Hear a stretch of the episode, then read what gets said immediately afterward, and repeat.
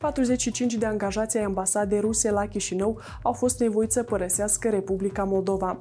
Parlamentul s-a întrunit într-o ședință extraordinară, iar schimburile valutare în țara noastră vor putea fi făcute doar cu prezentarea unui act de identitate. Punct găsit la o nouă ediție a săptămânii de gardă. Rămâneți alături de noi până la final.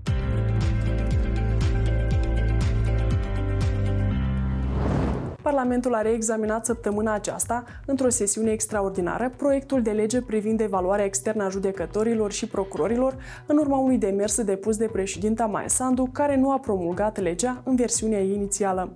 În scrisoarea de reexaminare transmisă legislativului de către șefa statului, se menționează că exercițiul de evaluare externă este însoțit de o multitudine de riscuri, iar pentru reducerea lor sunt necesare contrabalanțe legislative. Astfel, comisiile de evaluare a judecătorilor și procurorilor vor lua în considerare deciziile judecătorești revocabile, cu excepția celor care sunt considerate arbitrare sau vădit nerezonabile. În plus, hotărârile Consiliului Superior al Magistraturii și ale Consiliului Superior al Procurorilor vor putea fi contestate și de Comisia de Evaluare, nu doar de subiecții supuși evaluării. Inițiativa legislativă care prevede evaluarea externă a judecătorilor și a procurorilor a fost adoptată de Parlament la sfârșitul lunii iulie. Proiectul de lege reprezintă cea de-a treia etapă a mecanismului de vetting și ultima etapă a reformei sistemului de justiție. Alexandru Pânzare este noul director adjunct al Centrului Național Anticorupție. Candidatura lui a fost susținută joi de 53 de deputați. Locotenent colonelul Alexandru Pânzare activează în cadrul CNA din anul 2016 și în prezent ocupă funcția de șef al Direcției Generale Teritoriale Nord a instituției. Potrivit legislației, directorul Centrului Național Anticorupție este asistat de doi adjuncți, care sunt numiți în funcție de Parlament la propunerea directorului, pe perioada mandatului acestuia moldovenii vor fi obligați să prezinte un act de identitate pentru a putea efectua operațiuni de schimb valutar, indiferent de sumă. Un proiect în acest sens a fost votat joi în prima lectură. Până acum, prezentarea actelor de identitate era obligatorie doar pentru sume ce depășeau 10.000 de lei. Autoritățile susțin că datele din documente vor putea fi utile în investigarea unor tranzacții suspecte și vor putea contribui la identificarea schemelor de spălare a banilor sau de finanțarea terorismului. Eu cred că este corect pentru că sunt foarte multe tranzacții de bani, corupere alegatorilor, diferite falsuri, șmecherii și este foarte bine ca să fie identificat fiecare persoană care face tranzacții de bani și schimbă banii. Pentru că ar fi intracitibilitatea persoanelor, de unde provin banii, câți bani câștigă și statul poate și control asupra fiecare persoane. Сплошная дурь. Люди платят свои кровные деньги. И я еще должна доказывать, что я э, такое-то лицо. А они грабят миллиардами. Почему они не показывают народу паспорта, что они грабят миллиардами?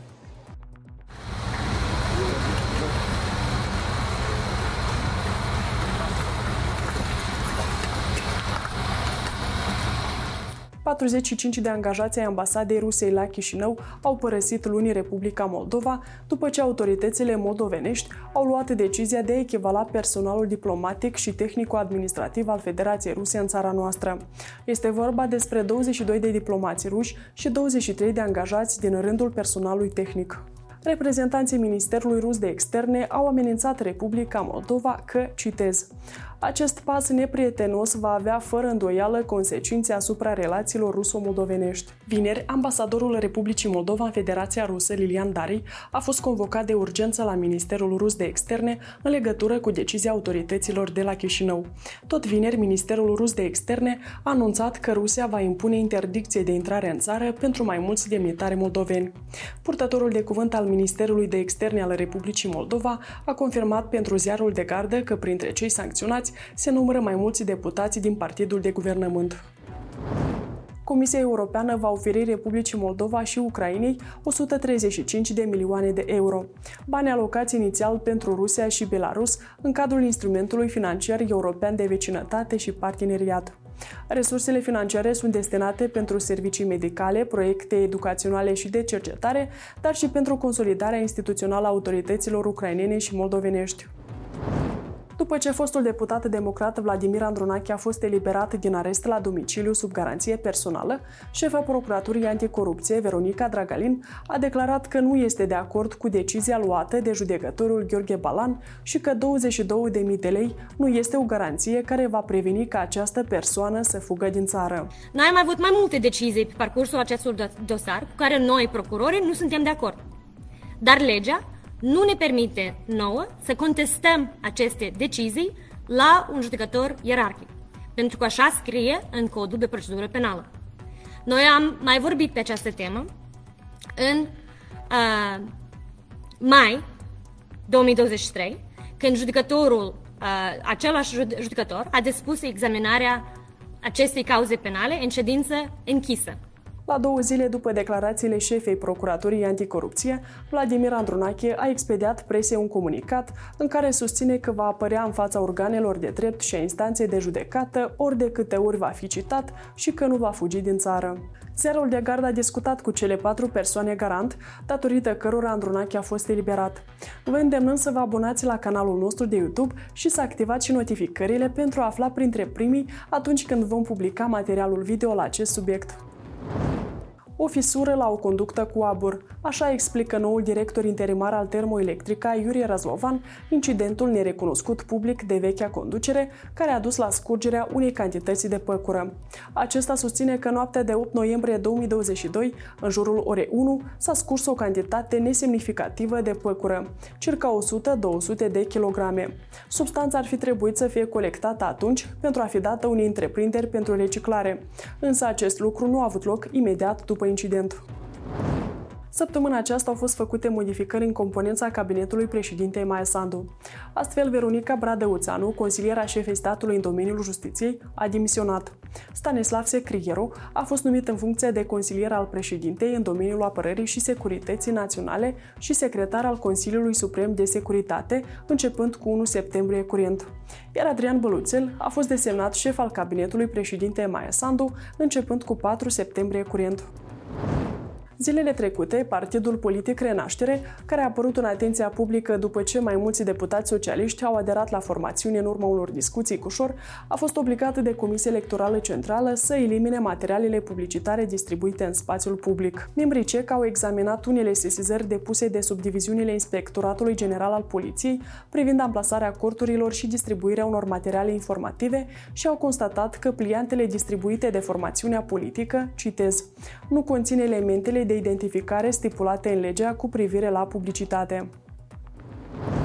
La 9 luni de la publicarea în spațiul public a mai multor convorbiri atribuite unor funcționari de rang înalt din Republica Moldova, nu există nicio persoană învinuită sau bănuită de spargerea conturilor acelor persoane.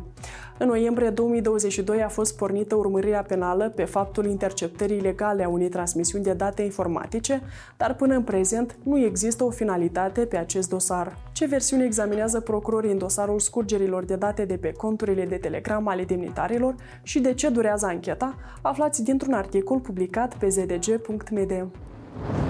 Doi dintre ultimii cinci judecători rămași la Curtea Supremă de Justiție solicită să fie eliberați din funcție. Președinta interimară a CSJ Tamara Chișca Doneva și magistratul Ion Gozun, care au făcut parte din completul care a dispus reevaluarea candidaților care nu au trecut evaluarea Comisiei Preveting, au depus cereri de demisie la Consiliul Superior al Magistraturii. Solicitările de eliberare din funcția celor doi au venit la mai puțin de 20 de zile de la notificarea care le-a fost expediată de Comisia de Vetting privind inițierea evaluării integrității, ceea ce înseamnă că nu vor fi supuși procesului de evaluare. Pietru Iarmaliuc, procurorul care a instrumentat dosarul cu loc de la Curtea Supremă de Justiție, în care figurează fostul președinte Igor Dodon, nu mai activează la Procuratura Anticorupție, după ce a fost modificată procedura de delegare a procurorilor în procuraturile specializate. Potrivit Procuraturii Anticorupție, în momentul când a intrat în vigoare noua legislație, în instituție activau 10 procurori delegați din alte procuraturi, dintre care doi procurori au peste 3 ani, dar mai puțin de 4 ani de activitate, așa cum cum cere procedura modificată, printre aceștia regăsindu-se și Petru Iarmaliuc. Continuăm cu noutăți de pe frontul din Ucraina. Săptămâna aceasta, armata rusă a lansat un atac masiv cu rachete asupra orașelor Lutsk, Lviv și Dnipro. Cel puțin trei oameni au fost uciși la Lutsk, iar cel puțin 19 persoane au fost rănite în urma bombardamentelor rusești din Lviv. Între timp, autoritățile militare ucrainene susțin că au înregistrat succese pe frontul din sud-estul țării. Săptămâna aceasta, Statele Unite au aprobat trimiterea de avioane de luptă F-16 în Ucraina din Danemarca și Olanda pentru a se apăra împotriva invaziei rusești. Totodată, Statele Unite au anunțat că vor trimite Ucrainei un nou ajutor militar în valoare de 200 de milioane de dolari. Asistența include muniții de apărare antiaeriană, sisteme antiblindate și echipamente suplimentare pentru deminare. Vă mulțumim că ne urmăriți! Numai bine!